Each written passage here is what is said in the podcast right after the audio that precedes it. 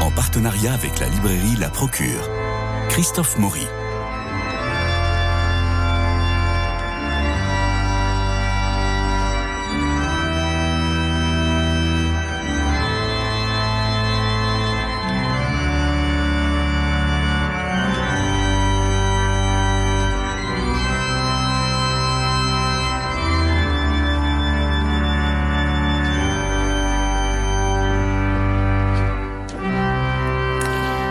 Culture Club aujourd'hui avec euh, Guillaume Vanier de la Procure. Nous allons parler de la Toussaint, nous allons parler des saints. Et alors ça me fascine complètement cette idée, Guillaume Vanier, parce que est-ce qu'il y a aujourd'hui à la Procure, je le sais, mais vous allez quand même nous répondre pour les auditeurs, est-ce qu'il y a des tables que vous avez de nouveautés qui sont consacrées justement aux saints et aux vies de saints? Alors oui, on a beaucoup de choses sur les saints parce que les saints un peu inépuisables. Il y a les saints qu'on, les anciens saints, si j'ose dire, avec qui on ne se lasse pas de redécouvrir. Il y a toujours des nouvelles biographies qui sortent. Et puis comme les papes n'arrêtent pas de canoniser, ben, il y a des nouveaux saints à découvrir et des nouveaux saints en préparation aussi, si j'ose dire. Donc il y a, tout un, des anciens saints, des nouveaux saints, des futurs saints. Cette année, ça a été beaucoup marqué par la figure de Charles de Foucault, qui a été canonisé en mai dernier. Donc on a eu toute une table autour de Charles de Foucault. Et mais là, voilà, il y a des nouveaux saints qui sortent, enfin des nouveaux livres sur les saints qui sortent, et aussi des livres sur les saints en général, notamment pour vivre à l'école des saints. Alors, ça, ça il faut qu'on en parle. Euh, est-ce que l'on peut aujourd'hui bien distinguer ce qu'on distinguait jadis entre la géographe et le biographe. Vous avez parlé de biographie des saints, notamment sur les nouveaux saints ou sur euh, ceux qui sont depuis toujours et on recherche d'autres choses. Donc là, ce sont des biographes et qui font un travail d'histoire et d'écriture, voire de réécriture. Et puis, il y a les agiographes qui sont les spécialistes mm d'une certaine façon un peu, un peu théologien, un peu canoniste, un peu tout ça, euh, pour nous faire une vie de saint. Euh, vous sentez vraiment cette différence ou est-ce qu'il y a une évolution aujourd'hui, moins d'agiographes et plus de biographes oui, c'est assez, euh, assez distingué en fait. Il y, a beaucoup, y a pas mal de livres aussi écrits par des, des témoins donc des gens qui ont connu les saints. Donc là, c'est il y a moins fort, parfois moins un peu moins de distance euh, critique. Et sinon, effectivement, plus le saint est ancien, plus on a de, de distance euh, sur euh, par rapport à lui. On peut faire des travaux plus historiques ou plus littéraires ou plus scientifiques. En fait, donc la mhm. distance dans le temps, la distance chronologique permet aussi une, une prise de distance critique Hmm. par rapport au sein. Parce que c'est très compliqué pour un libraire. Euh, vous, à la procure, bah, vous êtes quand même un peu la cathédrale euh, de la de, de, l'édition euh, religieuse. mais pour un libraire généraliste d'une ville de province, où est-ce qu'il classe sont une nouveauté. Est-ce qu'il le met dans les biographies Dans les vies de saints, il n'a pas le rayon. Euh, dans le côté religion, c'est pas forcément religieux. Et donc finalement, c'est très compliqué euh, pour un libraire de, de vendre une, une vie de saint. Oui, oui, oui. Et à la procure, on voit ça très bien. Les, les, personnages passent d'un rayon à l'autre. Ah ouais. Au début, ils sont euh, dans le rayon témoignage. Et par exemple, Carlo Acutis, le jeune saint euh, qu'on appelle le geek de Dieu, qui vient d'être béatifié, là, euh, qui est mort en 2005. D'abord, avant d'être saint, il était dans les témoins. Mhm. Puis maintenant, il va passer au rayon saint puisqu'il a été béatifié. Et d'autres étaient au rayon histoire. Par exemple, Frédéric Zanam. Et même si un jour il devient bien heureux, il n'est pas encore, il restera au rayon histoire. Donc il y a un peu des. Ah, il restera au rayon histoire. Voilà, il, est avec des amis au rayon histoire, avec Lamné, avec euh, Montalembert. voilà, donc euh, voilà. Mais effectivement, un saint peut, peut migrer d'un rayon à un autre. Bon, et alors on, va faire euh, un grand monument de, des, grandes vies Ce que vous aviez d'ailleurs à une époque, à la procure, c'était au fond du magasin à gauche, où il y avait toutes les vies de saints. Oui. Alors, et, c'était pas mal. Oui, on, a, on a toujours ce rayon saint qui, qui, mais, qui a un problème de place, puis il ne cesse de s'agrandir. Il y a de plus en plus de saints. Il y a plus, de plus de saints. Bon, alors euh, c'est une vraie question euh, parce qu'on va parler de, de, la Toussaint, de la communion des saints. Le livre. Le, livre sur les saints, est-ce que c'est important, à votre avis Enfin, vous allez me dire oui parce que vous êtes libraire, mais euh, je vous pose quand même la question. Est-il important de lire ou de relire des vies de saints? Bon, par curiosité, curiosité historique, bien sûr, mais aussi pour des questions de foi. Oui, dans la vie religieuse, on dit beaucoup euh, un saint qu'il est plus euh, admirable qu'imitable. Oui. Et en fait, je trouve que l'intérêt de, des biographies actuelles, c'est qu'elles mettent plus en avant le côté imitable. C'est-à-dire, qu'est-ce qui peut nous inspirer? Pas à copier, mais juste comment le saint, dans son contexte historique, social, culturel, a mis en, en, avant euh, sa foi baptismale, sa foi chrétienne, et comment nous, on peut s'en inspirer. Mais alors dans cette... Pas en copiant, mais juste en s'en inspirant, en fait. Ben oui.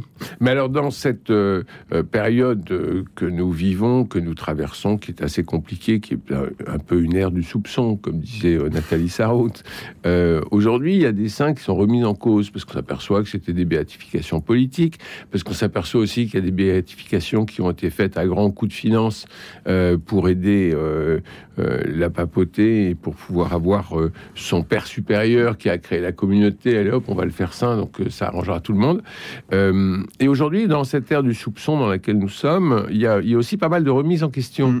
Est-ce que vous sentez ça de, à travers vos, vos lecteurs et ce qui arrive sur vos tables?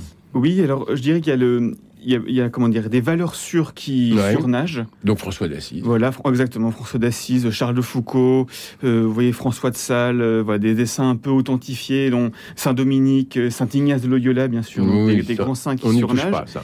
Et après, ce que les gens aiment bien aussi, c'est des dessins un peu plus du quotidien en fait.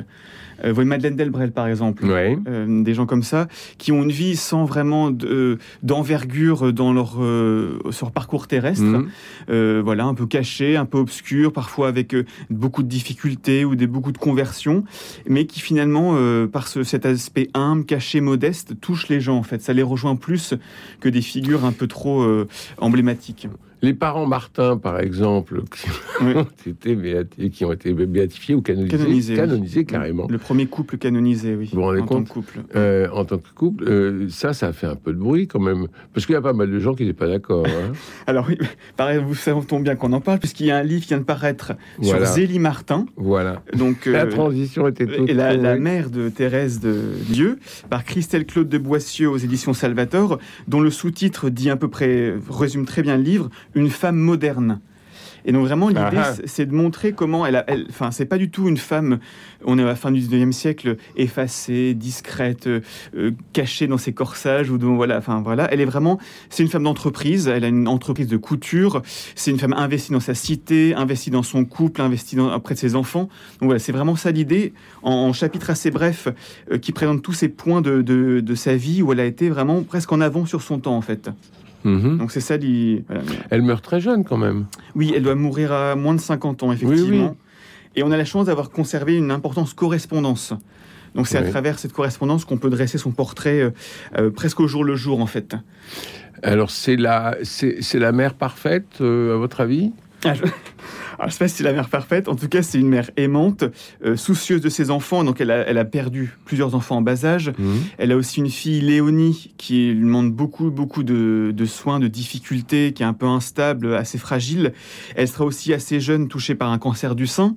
Mhm. Donc, il y a tous ces aspects qui font d'elle une femme vraiment euh, euh, proche de nous, en fait. Bon, alors donc, donc Zélie Martin, là, on la dissocie de, de son mari, pour, voir, euh, pour voir sa personnalité à elle, et ça va faire euh, grand, grand bruit, je pense, dans le diocèse de Lisieux. Oui, et d'Alençon aussi. Et d'Alençon aussi, bah oui. Euh, elle a eu cinq filles, c'est ça? Elle a eu alors cinq filles qui ont vécu jusqu'à l'âge adulte, oui. oui. et qui sont toutes rentrées dans la vie. Quatre au Carmel et une à la visitation. Ben, vous vous rendez compte un peu? Et c'est terrible parce que lorsqu'elle meurt, euh, c'est euh, sa fille aînée qui s'occupe vraiment de, Thérèse. Pauline, oui. Et d'ailleurs, Thérèse dira ma petite maman. bon. Et là, là, on a quand même quelque chose d'assez euh, d'assez étonnant. Enfin, moi, je suis très sceptique sur ça. Je, ne vous le cache pas. Je suis très sceptique sur cette histoire de la famille de la famille Martin. Et c'est ce qui fait que chaque nouvelle chaque nouvelle publication me passionne complètement parce que je crois que on ne peut pas nous donner l'histoire des Martins comme ça à manger à la euh, à la sauce euh, de la grâce en disant euh, ils sont canonisés, c'est un couple formidable, mm. allez, c'est le modèle. non, pas du tout. Moi, je me retrouve pas du tout là-dedans. et justement, chaque bouquin qui sort m'interpelle m'interpelle, m'interroge et m'intéresse parce que il faut creuser un peu ces deux personnalités, surtout dans ce paysage brumeux de la Normande profonde que nous aimons tant et que je vais rejoindre très très vite pour ce week-end. Vous imaginez bien.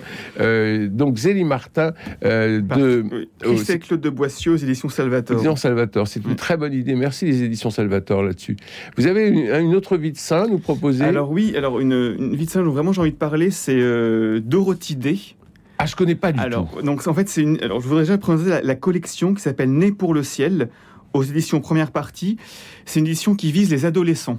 Et en fait, on a, on a, peu de, on a beaucoup de livres pour les enfants sur les saints et euh, beaucoup de livres pour les adultes. Mais pour les ados, entre, disons, les lycéens, jeunes étudiants. Et ce qui est très important, c'est là où on se construit. Exactement. On a besoin de figures pour se construire et de tuteurs spirituels pour, euh, sur lesquels s'appuyer pour grandir. Donc là, c'est le troisième euh, eh numéro de la collection. Il y a Carlo Acutis, puis Thérèse de Lisieux et la Dorothée. Alors Dorothée, c'est une femme assez euh, hors du commun, une, catholique américaine qui s'est d'abord épiscopalienne, donc anglicane, qui s'est convertie. Comme qui, qui est morte, qui, pardon, elle est née vers, au début du fin, fin 19e qui a fait de la prison parce qu'elle était suffragette. Mmh. Donc euh, voilà. Et, après, euh, qui s'est convertie. Elle a fait un bébé toute seule aussi. Voilà, comme dit la chanson. Et après, elle s'est convertie et toute sa vie, elle a voulu mettre en pratique la doctrine sociale de l'Église, la faire connaître. Euh, voilà. Celle de Léon XIII alors oui, et puis celle après, de, après elle a été aussi proche de, enfin, dans le mouvement du Concile Vatican II aussi. D'accord. Et vraiment un souci des pauvres, des exclus. Elle a fondé le Catholic Worker Movement, donc une maison euh, d'accueil pour les, les, ouvriers pauvres, les sans-abri. Et c'est une figure qui inspire beaucoup la jeunesse euh, qu'on appelle maintenant altercato. Qu'est-ce que c'est que ça, la jeunesse altercato? Eh ben, par exemple. C'est Greta compatible ou pas? Ah oui, ça peut être effectivement, ça peut être Greta compatible. Mais c'est par exemple euh, les jeunes qui se réunissent autour du café Le Simone euh, à Lyon ou le Dorothy justement du nom de Dorothy Day à Paris. C'est ceux qui étaient derrière la revue Limite aussi qu'on peut saluer, qui vient malheureusement de faire son dernier numéro. Mais voilà, vraiment une, très belle figure de, de, femme engagée, donc qui, son procès de pacification est ouvert.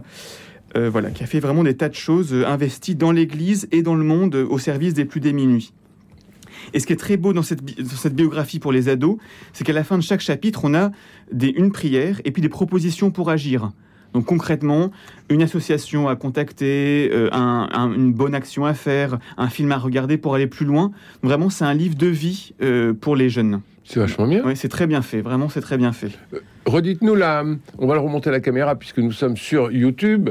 Euh, redites-nous le. Donc c'est Dorothée, une rebelle au paradis par Mathilde Montauvert aux éditions Première Partie. Alors Mathilde Montauvert, elle est membre de la communauté du chemin neuf. Euh, elle, travaille à Radio Notre-Dame aussi. Donc c'est une, forte personnalité qui, a, qui, est en quête de sens et qui donne euh, du sens à la vie grâce à ce que vous écoutez tous les jours sur 100.7 et que vous pouvez retrouver naturellement sur YouTube et sur les réseaux sociaux, euh, notamment sur Facebook. donc, donc ça, c'est une nouvelle sainte. On, va suivre le dossier avec, avec intérêt. Vous avez d'autres saints à nous proposer? Alors, un saint beaucoup plus ancien maintenant, mais avec une, une étude qui qui renouvelle son approche, c'est Saint François de Sales. Formidable donc euh, voilà, l'évêque de Genève euh, au XVIIe siècle. Alors c'est un, colloque, en fait on a fêté en 2022 le quatrième centenaire de sa mort. Il est mort en 1622. Et là on a eu un colloque s'est tenu cette année-là euh, sur son usage de la parole. Mhm. C'était à la fois un grand prédicateur, un grand convertisseur entre guillemets, un grand écrivain évidemment. Et donc là, donc ça s'appelle Saint François de Sales, parole publique et parole privée sous la direction du dominicain Jean-Marie Guelette au CERF. Mhm. Donc c'est euh, des contributions d'un colloque, donc avec l'intérêt et la limite euh, d'un livre de ce genre, mais vraiment ça permet à la fois d'approfondir pour ceux qui connaissent, aussi de découvrir, parce que vous avez des interventions qui, prennent un fil conducteur dans l'œuvre de Saint François de Sales, qui est immense. On connaît l'instruction à la vie dévote, le traité de l'amour de Dieu, mais il y a évidemment la correspondance qui est aussi fantastique, les sermons aux visitandines. Donc pour s'y plonger, par exemple, je vois ici une intervention, Saint François de Sales et l'amour. Vraiment, on peut vraiment prendre, ça fait 30 euh, pages, 20 pages, et le prendre comme porche d'entrée dans l'œuvre de Saint François de Sales. Pareil, Saint François de Sales et la douceur, donc aussi un thème qui, très, qui ferme un fil conducteur dans l'œuvre et à la fois des choses plus techniques sur euh, euh, son rapport avec euh, Pierre de Bérulle, par exemple. Mhm. Voilà, donc vraiment à la fois des choses techniques précises et des choses plus grand public pour entrer dans l'œuvre. et la, découvrir la figure. C'est tout à fait passionnant, ça, François de Sales, parce que euh, il, est, il est mort en 1622, comme vous l'avez dit, et il va être canonisé euh, assez rapidement. Mm.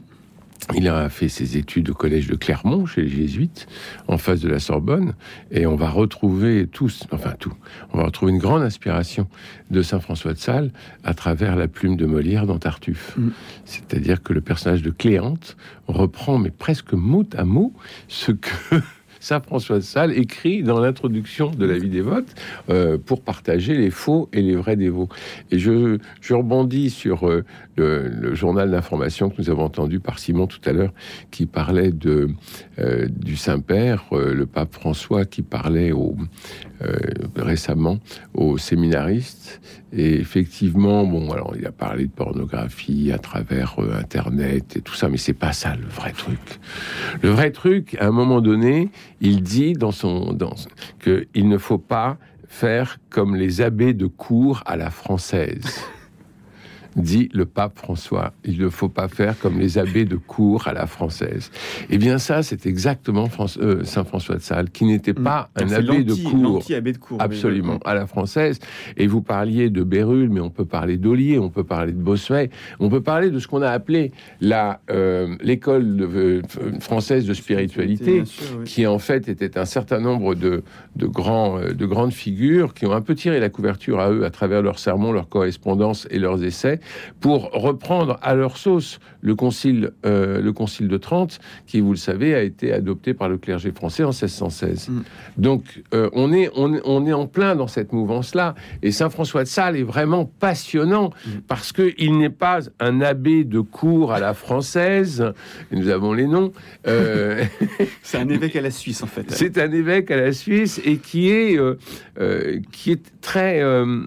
qui, qui va chercher la vérité de son temps. C'est-à-dire que l'introduction à la vie des votes, ça va être euh, comment je puis aujourd'hui, à mon époque, euh, être chrétien de façon, de façon vraie authentique, et authentique. Et là, il faut relire aujourd'hui l'introduction à la vie des votes parce que c'est épatant, c'est épatant de bon sens, c'est épatant de simplicité. On n'est pas du tout dans, dans la discipline et le silice. Et parfois, on, peut être un peu bloqué par le style de François de Sales et son, français du XVIIe siècle. Et il faut noter qu'il y a plusieurs éditions, notamment au CERF, dans la collection Lexio, de français modernisé. Donc, permettent un, un accès plus facile, plus direct en tout cas, à Saint-François de Sales. Oui, on peut Sans le charme du français du 17e, mais avec euh, plus facile pour ceux qui n'ont Disons que le français du 17e euh, est très très proche du latin en réalité, parce qu'ils ont une structure mentale aussi. Euh, ils, ont une structure du latin puisqu'ils ont étudié en latin. Ils pensent en latin. Et ils pensent en latin. Donc lorsqu'ils écrivent le français, on va dire c'est un français très pur, mais c'est un français qui est très très très marqué par le latin et par la syntaxe et par la syntaxe latine. Il faudra attendre mettre de la nature là-dedans pour euh, changer le français et qu'elle devienne la langue de Molière. Vous avez euh, d'autres saints euh, ou d'autres d'autres ouvrages à nous proposer. Alors, qu'est-ce que je vous donc là, alors pour un, ouvrage plus global sur les saints, ça vient de sortir, c'est sorti hier. Ça s'appelle Vivre aujourd'hui avec les saints. Ça c'est très bien. Odile Aumonté. Donc c'est un, petit livre très bien fait qui présente d'abord un, des généralités sur les saints, comment on devient saint, qu'est-ce que ça veut dire être saint, et puis après qui fait en, dizaines dizaine ou douzaine de, chapitres, dans une dizaine de chapitres, euh, les grands aspects des saints. Euh, voilà, par exemple, la voie de l'enfant spirituel. Bon, on va voir quelques, quelques notions sur cette voie d'enfant spirituel, avec de très nombreux exemples tirés de la vie des saints. Alors, ce qui est, ce qui est intéressant, c'est à la fois les petites anecdotes. Par exemple, euh, ce, ce, ce, saint dont j'ai oublié le nom, que Dieu me pardonne, mais qui part en tellement convaincu de la providence, qui part en procession pour la pluie avec son parapluie, alors qu'il n'y a pas plu depuis des mois.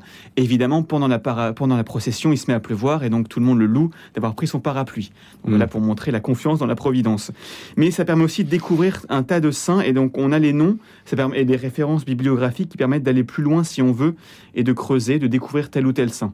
Alors ça, c'est un truc qui a aussi a changé dans, notre époque, c'est que euh, on n'a plus de missel, euh, du missel du quotidien. Euh, on n'a plus nos agendas papier qui nous disent qu'aujourd'hui c'est la Sainte-Emeline, et on, regarde nos agendas sur nos smartphones où il n'y a naturellement plus les saints, puisque nous sommes maintenant mondialisés, comme chacun sait.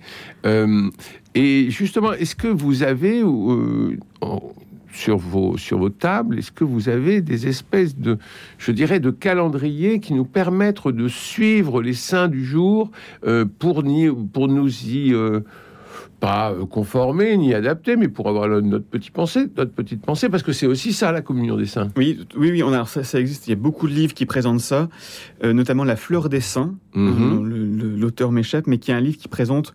C'est un équivalent du martyrologe. Donc le martyrologe, c'est un livre euh, d'église, un livre liturgique qui, pour chaque jour, donne la liste des saints, et là qui présente une ou deux notices de saints chaque jour de l'année, des saints plus connus, des saints moins connus, des saints anciens, des saints d'Orient, d'Occident ça, euh, c'est très important, justement, dans le cadre de notre mondialisation, que, qui nous, que l'on aime ou que l'on n'aime pas, mais enfin, c'est comme ça, c'est un fait. Il y a quand même des saints euh, en Asie, au Vietnam, mm. euh, au Pérou, que nous ne connaissons pas, nous, dans notre tradition occidentale, qui est très liée à l'Église catholique romaine.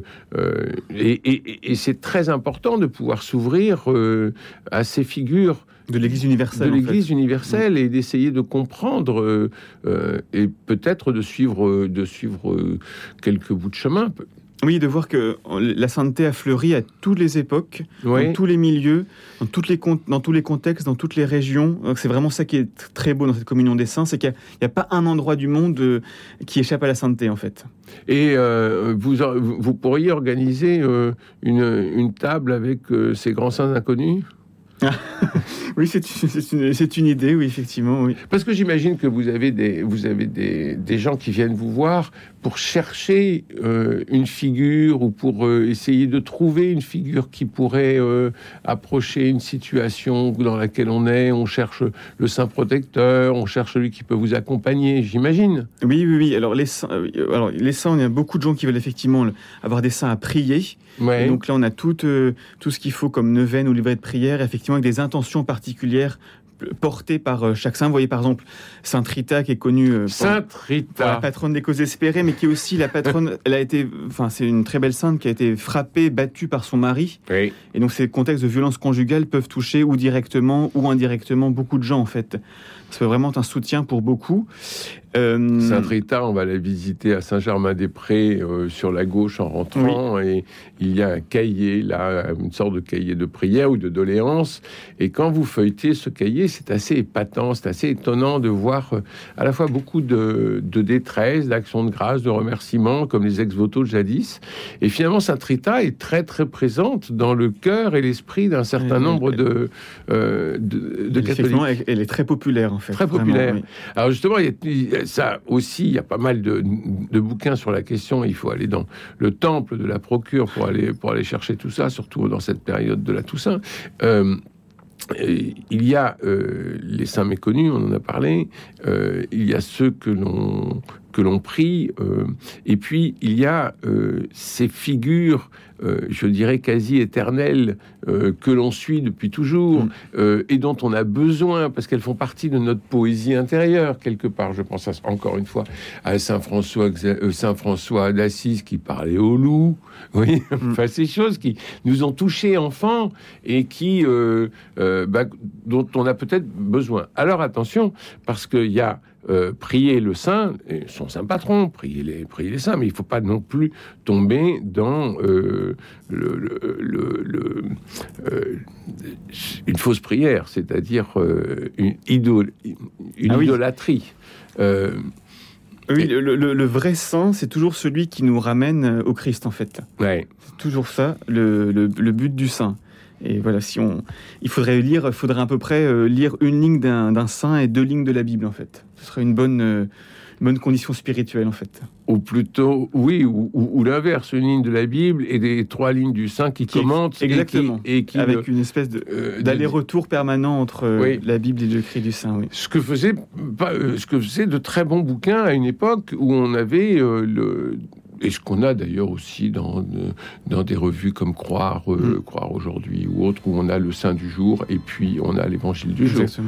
Bon, bah écoutez, c'est une belle tout ça. On rappelle vite, vite, vite tous les, tous les beaux livres que vous avez alors, euh, Saint-François de Sales, Parole publique et parole privée, un colloque euh, sous la direction de Jean-Marie Guelette aux éditions du Cerf. Qui n'était pas un abbé de cours français, à la française. Dorothy une rebelle au paradis, par Mathilde Montauvert aux éditions euh, Première Partie. Merveilleuse Mathilde Montauvert, et c'est une très belle édition pour les adolescents. Zélie Martin, une femme moderne, par Christelle Claude de Boissieu, disons Salvatore. Ça, je me précipite, je veux savoir. Je veux savoir, je veux comprendre. Parce que je comprends pas, donc je veux savoir. Et puis Odile Monté, Vivre aujourd'hui avec les saints, donc une présentation aux éditions Salvateur aussi, présentation générale de la Ronde des Saints.